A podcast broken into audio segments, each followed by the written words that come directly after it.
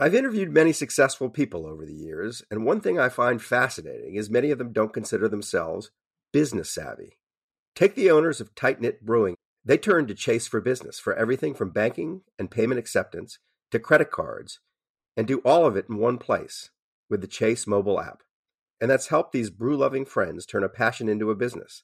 Learn more at chaseforbusiness.com. Make more of what's yours. Chase mobile app is available for select mobile devices. Message and data rates may apply. JP Morgan Chase Bank NA member FDIC. The most innovative companies are going further with T-Mobile for Business. The PGA of America is helping lower scores and elevate fan experiences with AI coaching tools and 5G connected cameras. AAA is getting more drivers back on the road fast with location telematics. And the Las Vegas Grand Prix is powering race day operations with 5G connectivity, giving fans an experience at the speed they deserve. This is accelerating innovation with T-Mobile for Business. Take your business further at t-mobile.com/now. Dealing with pests can be a pain. But relax, Terminix can help because when pests show up, so does Terminix. With over 95 years of experience, they have what it takes to take on any pest problem fast. If your home or business has pests, don't stress it, Terminix it. Visit Terminix.com to book your appointment online today. That's T E R M I N I X dot com.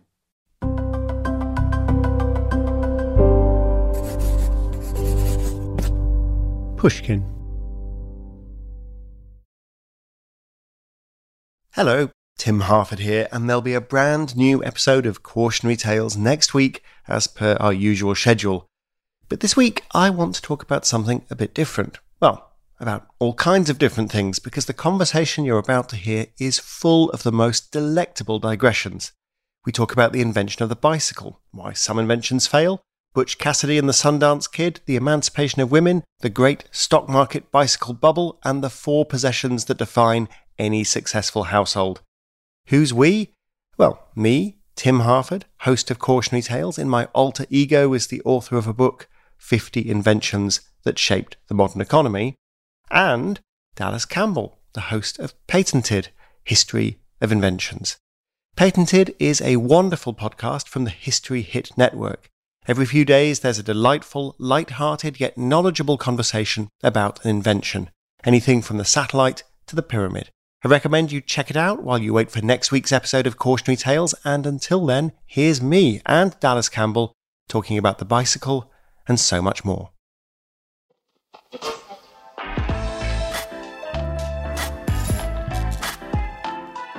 Hello, I'm Dallas Campbell. Welcome to Patented, podcast all about the history of inventions from History Hit.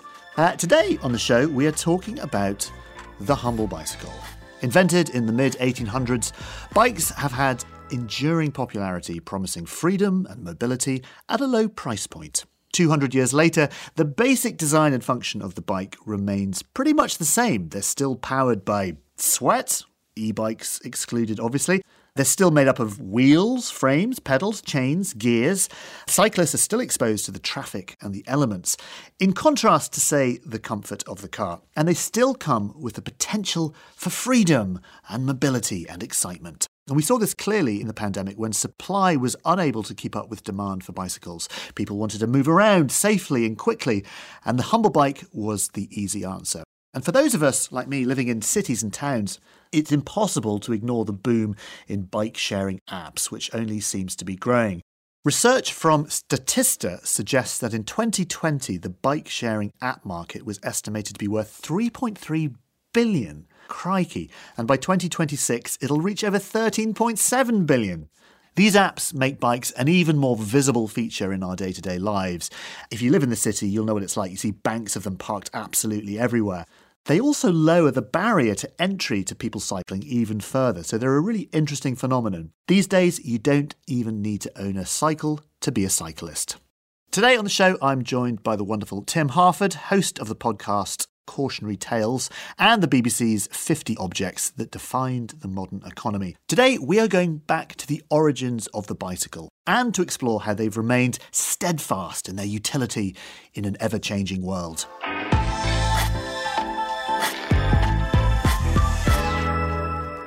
Tim Harford, welcome to the show. It's lovely to have you. Oh, it's a pleasure to be here. I absolutely love your podcast, Cautionary Tales, which I've been listening to a lot recently. And of course, every time I listen to an episode of Cautionary Tales, I've got to ask him about that. Well, yeah, now, now's your chance. I know, I know, but I've got too many ideas like fizzing around, and because I'm an idiot and I haven't actually landed any of these ideas in a way that any of them are going to make sense. We're going to talk about bicycles, and we'll get on to invention stories in a minute. But I just listened to your episode about Clive Sinclair and, and the C5, there's a thing that you mention in that particular episode, which I think is so interesting. And it's this idea of adjacent possibilities, this idea of in the world of innovation and invention, a, a, little bit like evolutionary biology, there are all kinds of possibilities. And in these rooms of possibilities, there are doors that we can go through. And, and the secret is you can't do big jumps in rooms far away in sort of shadow futures. Yeah, it's very hard to do. It's really hard to do. You don't get, well, you know, in evolutionary biology, of course, well, we know that, but it kind of works in the innovation. And Clive Sinclair, I know I'm digressing, we haven't even started yet, but I'm already on onto a digression, was a kind of victim of looking too far ahead for doors in future possibilities that were not quite ready yet. He was indeed. And I don't regard Sir Clive Sinclair as a digression from the bicycle at all, because I think one of the uh, problems he faced was he was distracted by bicycle regulations. So we should talk about that at some stage. But before we do, the adjacent possible, you already discussed it on the show before. Matt Ridley talks about it. It's an influential idea in certain circles, but I think it's really informative. Comes from evolutionary biology, as you say. There are just certain things that you can't do, even if you have the idea, because all of the supporting infrastructure just just isn't there. And Sir Clive Sinclair, for those who don't know, uh, made his money in pocket calculators, and then dramatically increased his money being one of the most successful computer entrepreneurs the world had ever seen in the 1980s, and then lost almost all of it making this ridiculous vehicle called the C5 which is impossible to describe. It's like it's like riding around in a giant white stiletto with roller skates or something. Just it's an absurd vehicle. You must have wanted one. We must be roughly the same age because I remember when they came out, and I'm like, oh my god, this is the future. And it was like, I must have. And of course, I didn't get one. Yeah, to a, to a 12 year old boy, it seemed incredible. My goodness. I didn't realize they didn't work at the time. It's only now I realized they were not very good. They, yes. And I mean, the main problem, I think, was the batteries. There were lots of different problems, but the fundamental problem was the batteries. Mm. Batteries were, were very heavy, were expensive, didn't take you very far and didn't work in the cold. So that was a problem, particularly since Sir Clive chose to unveil this invention in January, I think. Um, I know. So the, road, the, the, London roads are covered in, in slush and the batteries are conking out, and they just didn't realise that was going to be an issue. But what makes me feel for Sir Clive is when you hear his vision for electric vehicles, and, and also when you hear his vision for computers, you realize the guy was absolutely right in both respects. And he saw he saw yeah. Google coming, he money. saw Siri coming, he saw Tesla coming, he saw it all coming. He tried to make it happen. And with his computers, such as the ZX81 and the ZX Spectrum, he you know he was able to to make this important incremental step and make a great product. But with the C5, this proto-electric car, uh, just it just wasn't good enough, and yeah, left him a laughing stock, which is a great shame. It really is. It really is. Yeah. One of the people who tweeted their happy memories of playing with Sir Clive's computers was Elon Musk. Elon Musk loved Sir Clive's computers. Yeah. And of course, Elon Musk is a man who, like Sir Clive, made his money in tech, and then you know, as in you know computing and software and it was it was a PayPal and then took that money and like Sir Clive had this vision of an electric future but unlike Sir Clive, instead of embarrassing himself and losing almost everything, he became the richest man in the world. And that is the difference. I don't think it's any difference in their talents. It's a difference in whether they had the adjacent possible on their side or not. I mean, crikey, though. I mean, Elon Musk nearly went bust a few times. I think in the beginnings of SpaceX, it was a kind of coin flip whether whether it was going to go bust or not. And you're absolutely right. I just think in his house with all these doors, these adjacent doors, he was just lucky that the doors were a little bit closer to him. But yeah, I um, I yeah. think well, we're going to have a revisionist view of Clive Sinclair soon. I, I hope. I hope we kind of remember him fondly because I know he had a kind of quite a chaotic life towards the end. Uh, which you kind of go into detail a little bit in your podcast about, you know, he became a poker player, which I always thought was quite. I remember watching late night poker in the 90s, actually, and all these amazing people were on, like people like Clive Sinclair. I'm like, who knew that Clive Sinclair became like a poker champion? Yeah, there's your problem. He he was into poker before it was cool as well. So he was just he ahead was, of the curve. He was just like massively ahead, massively ahead of, of everything. And actually, and it's weird now. I live in central London. I walk out the door now, and the pavement is littered with electric bikes. And again, one of the things you talk about this idea of the shared economy, thanks to the internet, of course, which didn't exist when Clive Sinclair was doing the C5 the internet, the fact that we can have apps that let us take bikes and ride them around and then dump them, and that was a pretty fundamental door to go through. Yes, I so I was quite struck. I was rereading a piece I did for the BBC uh, maybe three years ago, and it became part of my book, The Next 50 Things That Made the Modern Economy. And I speculate on the future of bikes, and I point out that they, they seem to have a very bright future. But interestingly to me, I think I missed the big picture. So I was pointing out, oh yeah, with um, apps and with with sort of sharing economy technologies, you could just have these bikes lying around, and uh, you can rent one and cycle it for a couple of miles and then just leave it. And by the way, the roads will be cleaner and safer because there'll be electric cars and they'll probably be self driving. But what I missed was now obvious, and just a few years later, obvious fact that they'll take the battery technology from electric cars and they'll stick the batteries in bikes and indeed in scooters. And, yeah. and even, you know, I think yeah. maybe 2018, maybe even 2019, I was writing this, that wasn't obvious. And suddenly it's like, of course, that's what's going to happen. No. So these things can that's, be, that's what's can be happen. hard to predict.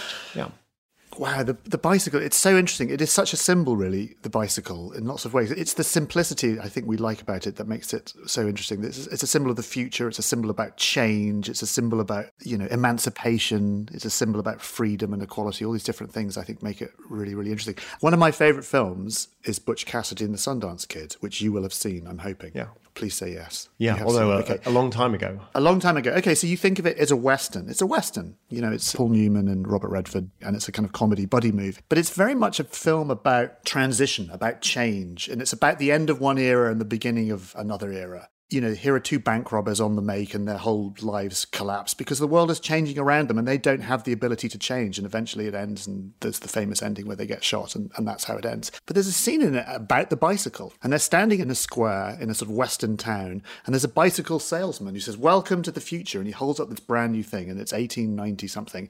And he's extolling the virtues of the bicycle, how wonderful it is. And the horse is dead and this is going to be the new thing. And then there's the weird scene with Katharine Ross and Paul Newman on the bicycle with the raindrops keep falling on my head, and they do all the bicycle stunts.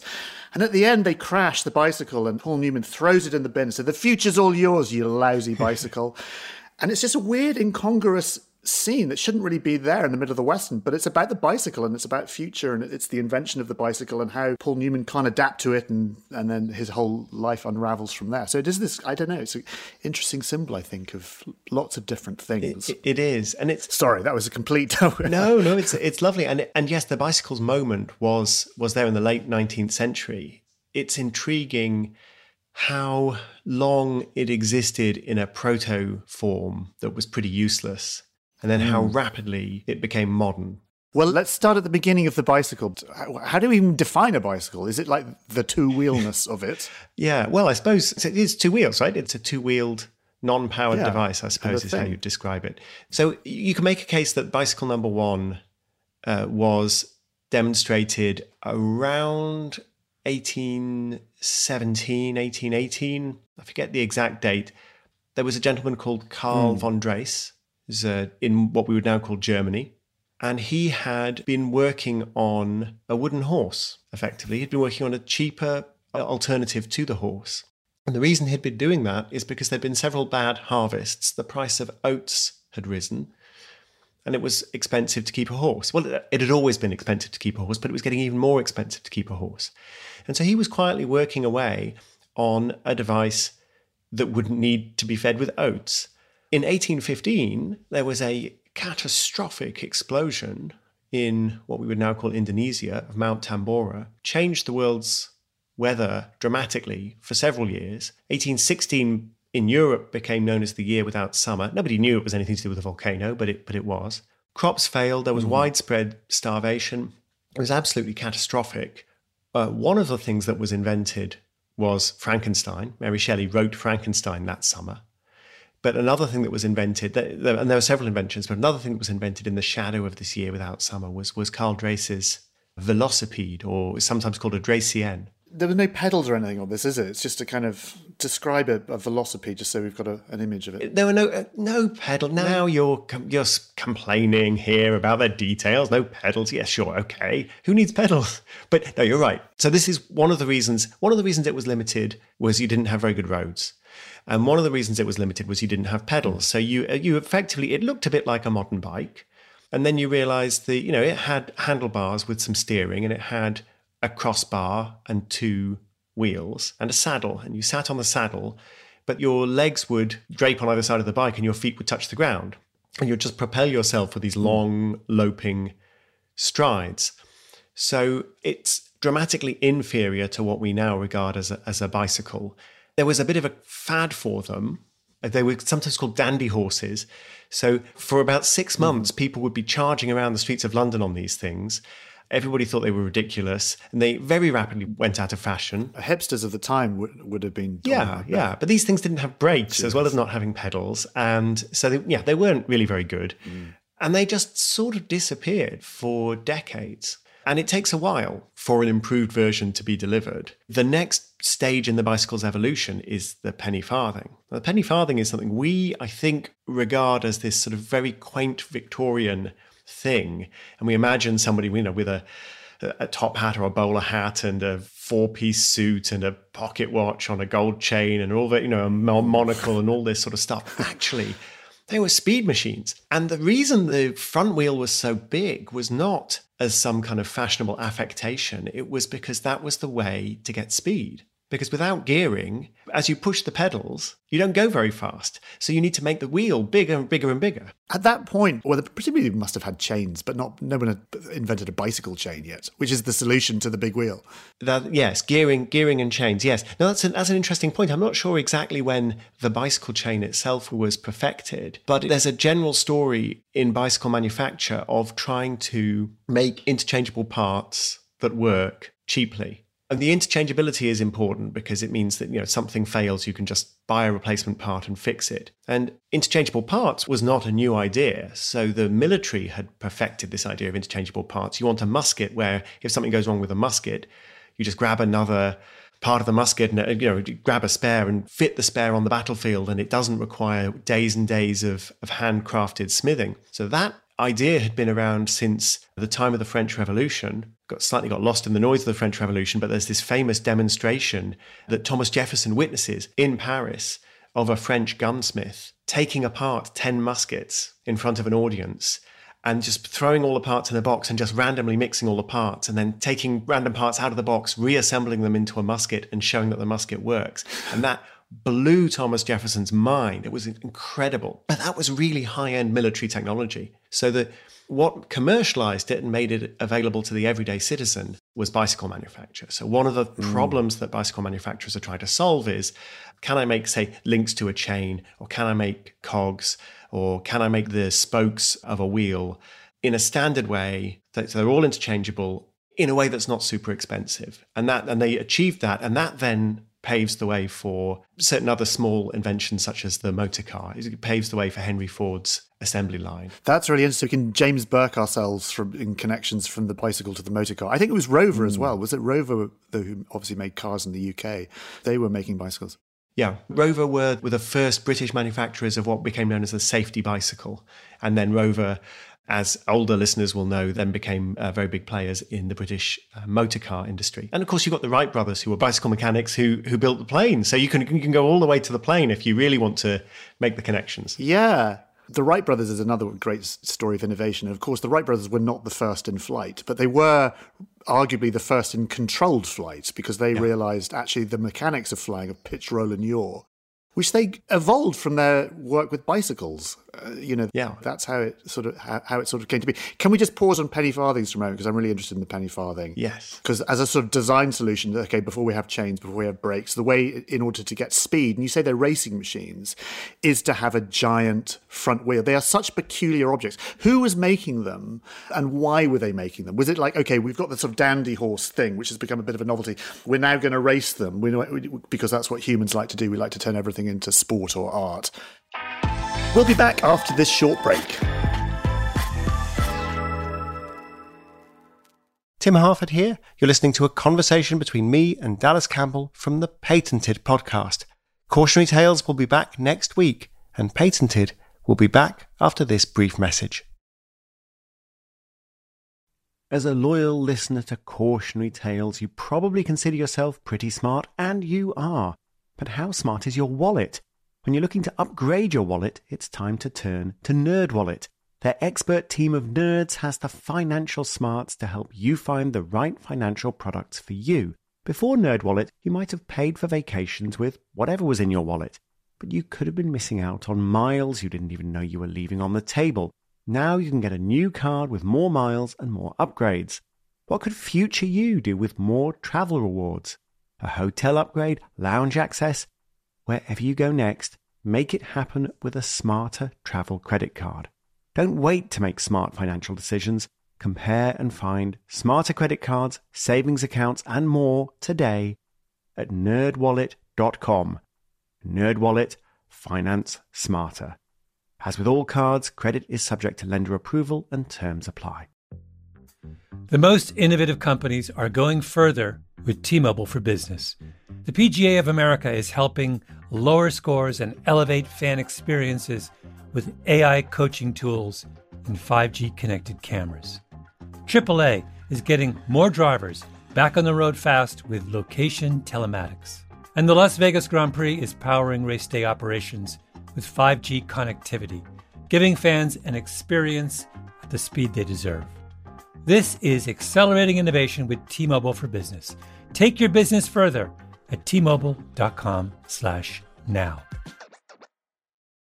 This episode is brought to you by Terminix. Terminix may not be able to rewrite history or take on society's problems, but they can help you solve one of the peskiest problems at home pests. You know, the ants in your kitchen, the roaches under your sink, even the termites in the walls. Because when pests show up, so does Terminix. No matter what type of pest it is, they can Terminix it fast with personalized pest care that puts you in control. Their expertly trained technicians know your local pests the best. So even though they don't know in-depth world history, you can bet they know how to make your pest problem history. And with customized plans tailored to your specific situation, you get everything you need to not just get pests out, but keep them out for good. Between their speedy service, caring technicians, and over 95 years of experience, it's no mystery why they're trusted by homes and businesses everywhere. So if you have a pest problem, don't stress it, Terminix it. Visit Terminix.com to book your appointment online today. That's T E R M I N I X dot com to book online today. And now back to Patented with me, Tim Harford, and Dallas Campbell.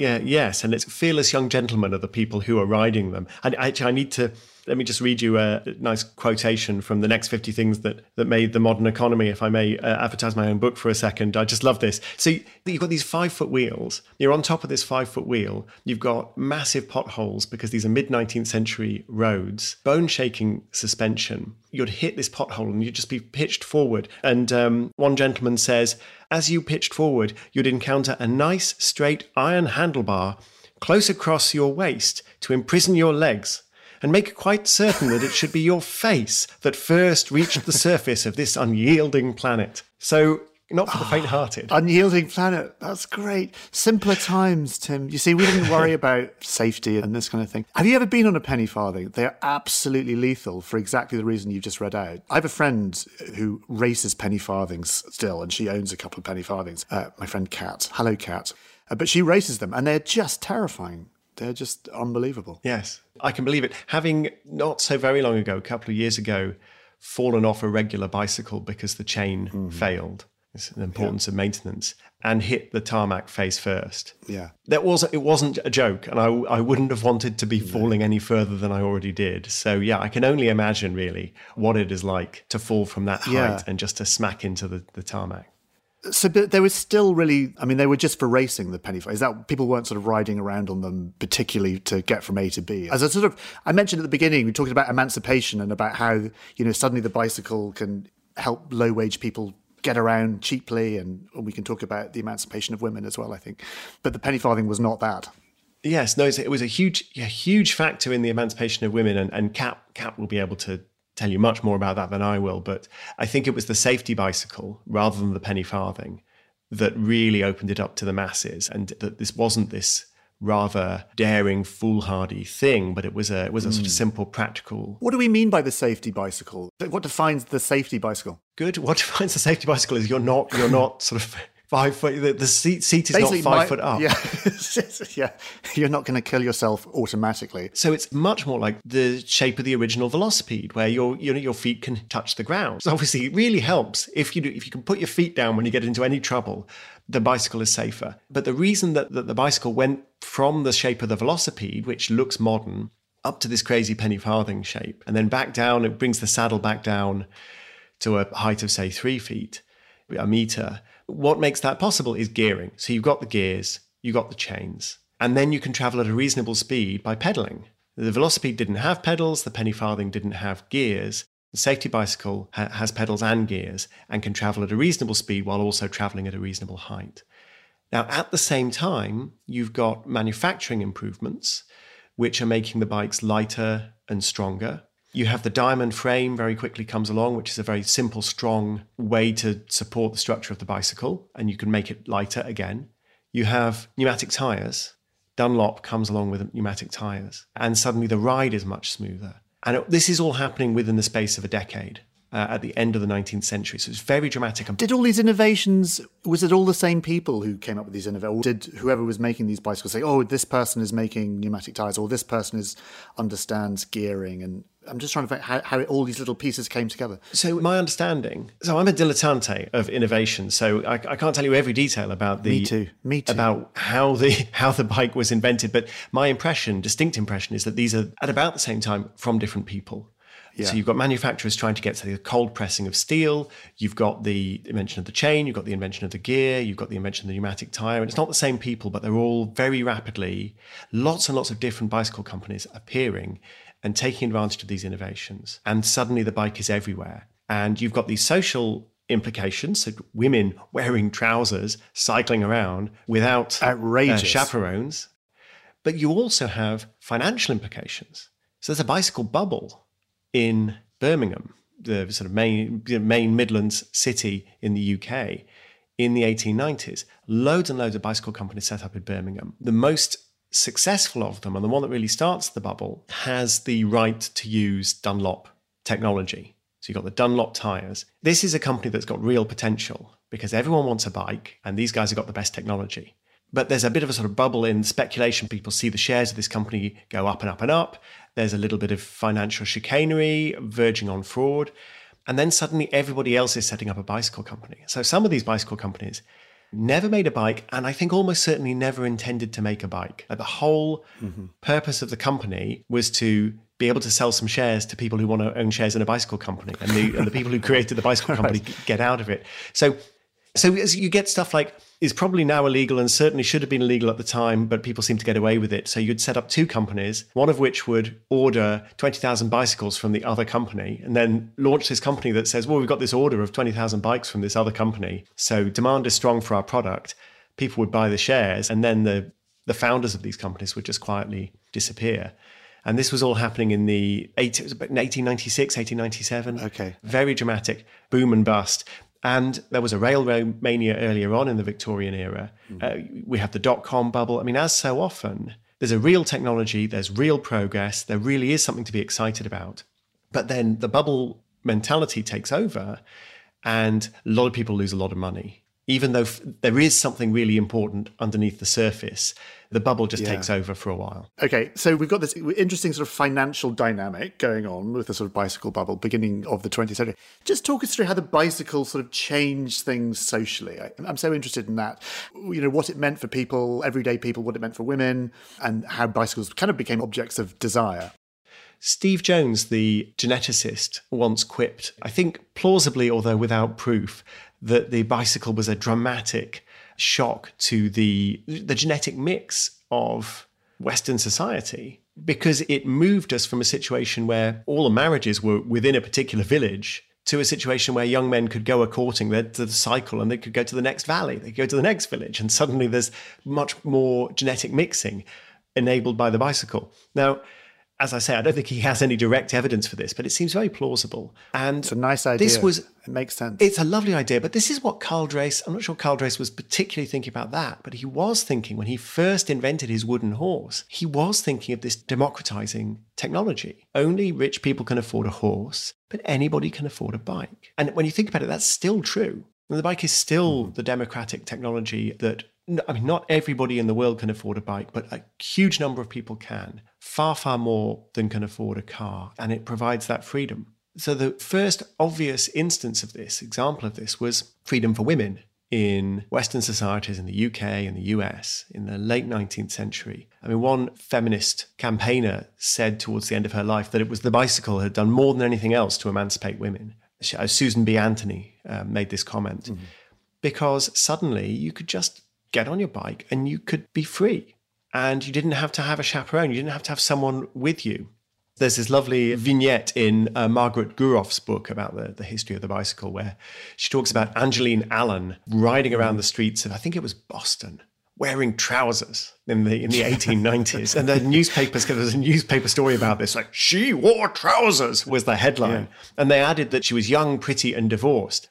But the interesting thing was that she, nobody was fussed about the fact that she was by herself on a bicycle. That was by then completely accepted. It was what she was wearing while she was doing it, not what she was doing. And then I think hints at this idea of the bike providing freedom for young women. And the much more recent work shows, for example, the benefits to schoolgirls in India of having access to a bike. Mm-hmm. LeBron James, basketball star, he's funded a school, and every pupil at the school gets a free bike. And LeBron has spoken about how when he was a boy and he and his friends were on their bikes, they felt like they had wings, they were free. So it is this hugely emancipating technology for the poor, for women, for the young. It always was, and it still is today. It's really interesting, actually, because uh, as well as this sort of innovation of the bicycle itself, I mentioned my friend Kat Jungnickel, who's done all this research looking at all these Victorian patents of Victorian cycleware. I'm holding up her book now. It's called Bicycles, Bicycles and Bloomers. But actually, you know, women were inventing or innovating with sort of different materials and also sort of skirts with pulleys and things that you could pull so your skirt would come up so you could get over the crossbar. And it's really interesting how these these sort of really peculiar but wonderful patents have evolved alongside the bicycle in order to make it rideable, particularly for women. It's really uh, I love this idea. That's obviously the solution. Not lower the crossbar, not wear some trousers, skirt pulleys. But yeah, I mean, this is this is the way humans think. It's it's terrific. Actually, social mobility, that's really interesting. I remember in the, you know, in the 1980s, I can't remember who it was, the bicycle became this great symbol of Thatcherism when, Norman Tebbit. It was Norman Tebbit. yeah, Norman Tebbit's Get on Your Bike.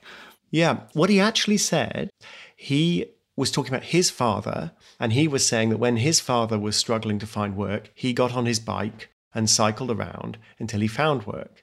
So implicitly, he was telling everybody else, be like my dad and, and get on your bike. But yeah, that was the idea. And, and obviously, people have their feelings about how easy it was to find work when Norman Tebbit was a cabinet minister. But I think the point, the underlying point is that it does expand possibilities. You can hmm. search in a larger job market. You can search, as Steve Jones implied, you can search in a larger marriage market. You can roam more widely. You're freer.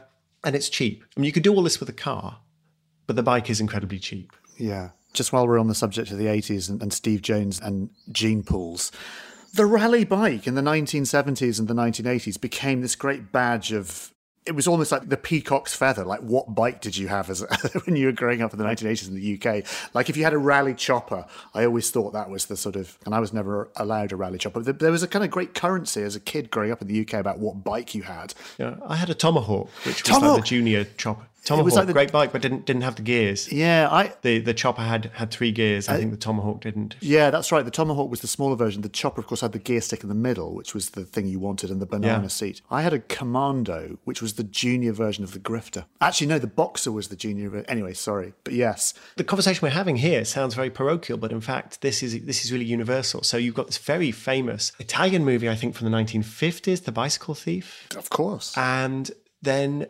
there is a Chinese remake called Beijing Bicycle. I think maybe the late 80s, maybe the 90s. But in both cases, this is about somebody's bicycle being stolen, and the bicycle is such an important possession, and why the thief stole the bike, and how the owner desperately tries to get the bike back. And it's the bike as this symbol of, of mobility and this, this prized possession. And in fact, in China in the 1970s, 1980s, people would talk about this is deeply communist China, incredibly poor. People talked about the four possessions, the four possessions that you could have as a household, that every household aspired to have. And they were the sewing machine, the radio, a wristwatch, and a bicycle. And if you had all four of those, you had the four possessions, then you you had made it materially speaking. What are the four possessions now? The iPhone, probably still the bicycle. I, for me, anyway. It, I suppose it depends where you live. I wonder. I think still the bicycle. Yeah. I, that I, I think is a really interesting point because we think of the bicycle as a transitional technology. So you had the horse, then along comes the bike, and it's cheaper and better, and it paves the way for the car. And then you have the car, and then once you can afford the car, you don't need the bike anymore. And that's true for individuals and it's true for societies. That's the way we think, and it's completely wrong. And you can see that in the data. So, uh, David Edgerton's wonderful book, The Shock of the Old, makes this point that in the 1950s and 60s, global production of bicycles and global production of cars was about the same. You had about the same number of cars made as bicycles around the world. But then, as you get into the 70s, the 80s, the 90s, bicycles leave cars in the dust. More and more production of bicycles. Production of cars increases, production of bicycles increases much more this incredibly practical thing. They're practical in very poor countries, they're practical in very rich countries. I have two bicycles. I've got the, the bike in the shed and I've got the folding Brompton that I can take on the train. I use the bicycle much more than I use the car. Even leaving aside environmental concerns or the, the price of fuel, the bike is incredibly practical technology. And it's always been used, no matter how much competition there was for the car. And I think that tells us something fundamental about technologies that it's not just a case of, oh, you had this technology, then a better technology comes, and then you get rid of the old technology. That's rarely how it works. And it's certainly not how it's worked with transport. And the bike is a, is a great example of that. We mentioned right at the beginning, we sort of talked about Clive Sinclair and we talked about batteries and shared economies and, you know, bicycles now. What about the next decade? Maybe two decades, where are we going to be with a bike? So, a couple of obvious things that have uh, appeared. One is battery power. So, the idea that you can recharge a battery on a bike when you brake, get a little bit of extra juice, and use that to help you get up a hill. Personally, I don't see the point of it myself, but then I'm, you know, I'm fit and I'm a keen cyclist. I'd like to pedal up a hill, but lots and lots of people find that really useful.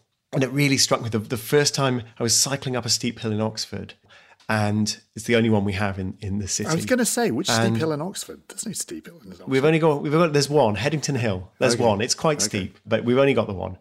As I was labouring up this hill, enjoying the workout, a lady who I think was at least 15 years older than me, uh, definitely past retirement age, just in a sit up and beg bike, just absolutely effortlessly cycled past me, seeming to exert no energy at all. I, and the first thing I thought was, goodness me, she's she's so fit. And then I realized, oh, it's an electric bike. And it's the first time I'd seen one. Now, of course, they're absolutely everywhere. It was like two, three years ago. It's quite recent.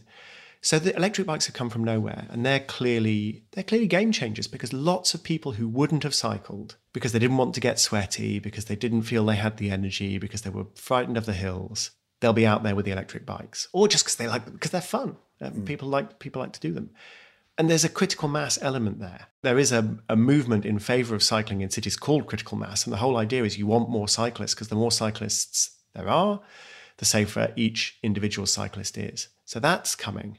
And then, of course, the other thing is just a, a general movement in many societies towards making more space for bikes on city roads, uh, squeezing the car, expanding the space available for bikes. And those two things together potentially will democratize the bike. I mean, I don't mind sharing a road with cars. I'm not, I'd rather not as a cyclist, but it's fine. But a lot of people worry about that. And the more space there is available for those people, the more they'll get on the bike. And I think with a, you know, with an electric bike on roads that feel safe, the vast majority of the population in a country like the UK is going to be able to get around by bike. Don't actually need the car. No. Because you, all the journeys are, are, you know, five miles or less. It'd be very interesting to see whether we get there. I don't know that we will. I've made many forecasts that have been proved wrong within months, let alone years. But that seems to be an interesting possibility. It's interesting that Clive Sinclair's electric bicycle, basically the C5 was sort of an electric, recumbent electric bicycle, which wasn't really a bicycle. We've kind of we, are sort of there. I wish Clive Sinclair was was around to see this now because he'd go, ah, that's what I should have done if only I'd. Yeah. I, I mean, the, the irony is, very early in his career, before he had any money, he was experimenting with battery enhanced scooters. So he was, and then, and now of course they're everywhere. You can't, you, know, you can't can't cross the street without being hit by a battery. Know, power, don't uh, get me started. So, don't get me started. I'm always yeah, getting run over. But these things are things. these things are not not as obvious as it seems. I think Sir Clive was somewhat distracted by he his vision was an electric car, and then he was distracted by there were new regulations introduced in the UK for uh, electrically assisted bicycles in the early 80s. And Sir Clive saw them and thought, oh, my car could my little car could qualify as an electric bike if I just make some small modifications, basically add some pedals. And then I wouldn't, people wouldn't have to get insurance, they wouldn't need a driving license, they, they don't need a helmet, they, the age restrictions are more forgiving. And so he saw this as an opportunity. But I think in hindsight, it's much obviously always easier in hindsight. I think in hindsight, it was a distraction. It distracted him from what is the best possible way to get a short range electric vehicle on the road and make people feel safe in it. And he produced this thing that you know wasn't really a bike, it wasn't really a car, it wasn't really a very practical solution at all because it's just too close to the road. Uh, so you get splashed and you can't be seen. And I think had he not been distracted by the need to try to squeeze into that regulation and sort of feel that he was somehow getting one over on you know the government rulemakers, he might have made a better vehicle. Hard to be sure, but that's my, my speculation. That's interesting. I'm lucky. I've ridden a penny farthing, I've ridden a Sinclair C5, and I flew the Wright Brothers 1902 glider, all of which we can thank the bicycle for. But listen, thank you so much for joining me on the show. And will you come back on and talk about other things at some point? Because I, I could talk to you all day. I would gladly gladly do that. And if people want to hear more about the C5, yeah. that Cautionary Tales episode is already out. And there is one coming about the volcano, the year without summer, and the invention of the velocipede. So, yeah, they'll be there. It's a fantastic podcast. It's really, really good. Oh, I enjoyed the, the Tutankhamun one as well. I listened to the other day, which is very good as well. Anyway, I'm not going to talk about that, but yes, listen to Cautionary Tales. Tim Harford, thank you very much. My pleasure. Thank you. Thank you very much for listening to today's episode. That's all we've got time for you today. Hope you enjoyed it. I certainly did. We've got plenty more to come. I'm back every Wednesday and Sunday with brand new episodes. Uh, coming up next, we're going to be talking about one of the most iconic invention stories, the Wright brothers, one of my favourite stories ever. Nothing defines uh, what invention and innovation means, I think, more than that particular story, and how they did their very first controlled flight back in 1903 at Kitty Hawk. Uh, if you want to hear more from Tim, check out his Cautionary Tales podcast. It's absolutely fantastic. And you can find that, of course, wherever you get your podcasts from.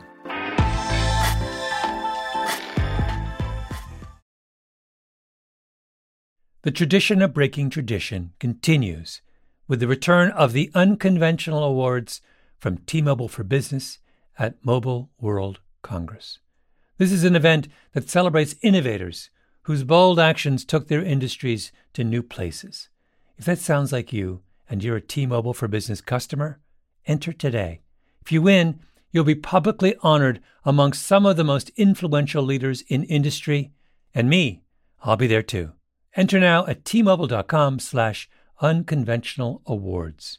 See you there. Dealing with pests can be a pain. But relax, Terminix can help because when pests show up, so does Terminix. With over 95 years of experience, they have what it takes to take on any pest problem fast. If your home or business has pests, don't stress it, Terminix it. Visit Terminix.com to book your appointment online today. That's T E R M I N I X.com. We went from normal life, healthy child to acute lymphoblastic leukemia or B cell ALL. The St. Jude team came up to get CJ via ambulance. Shortly after that, I noticed a rainbow. It meant that there was hope. We were driving into hope. To have hope is to have your child healthy, and we have that because of St. Jude. You can help kids fight childhood cancer. Please become a St. Jude Partner in Hope today by visiting musicgives.org.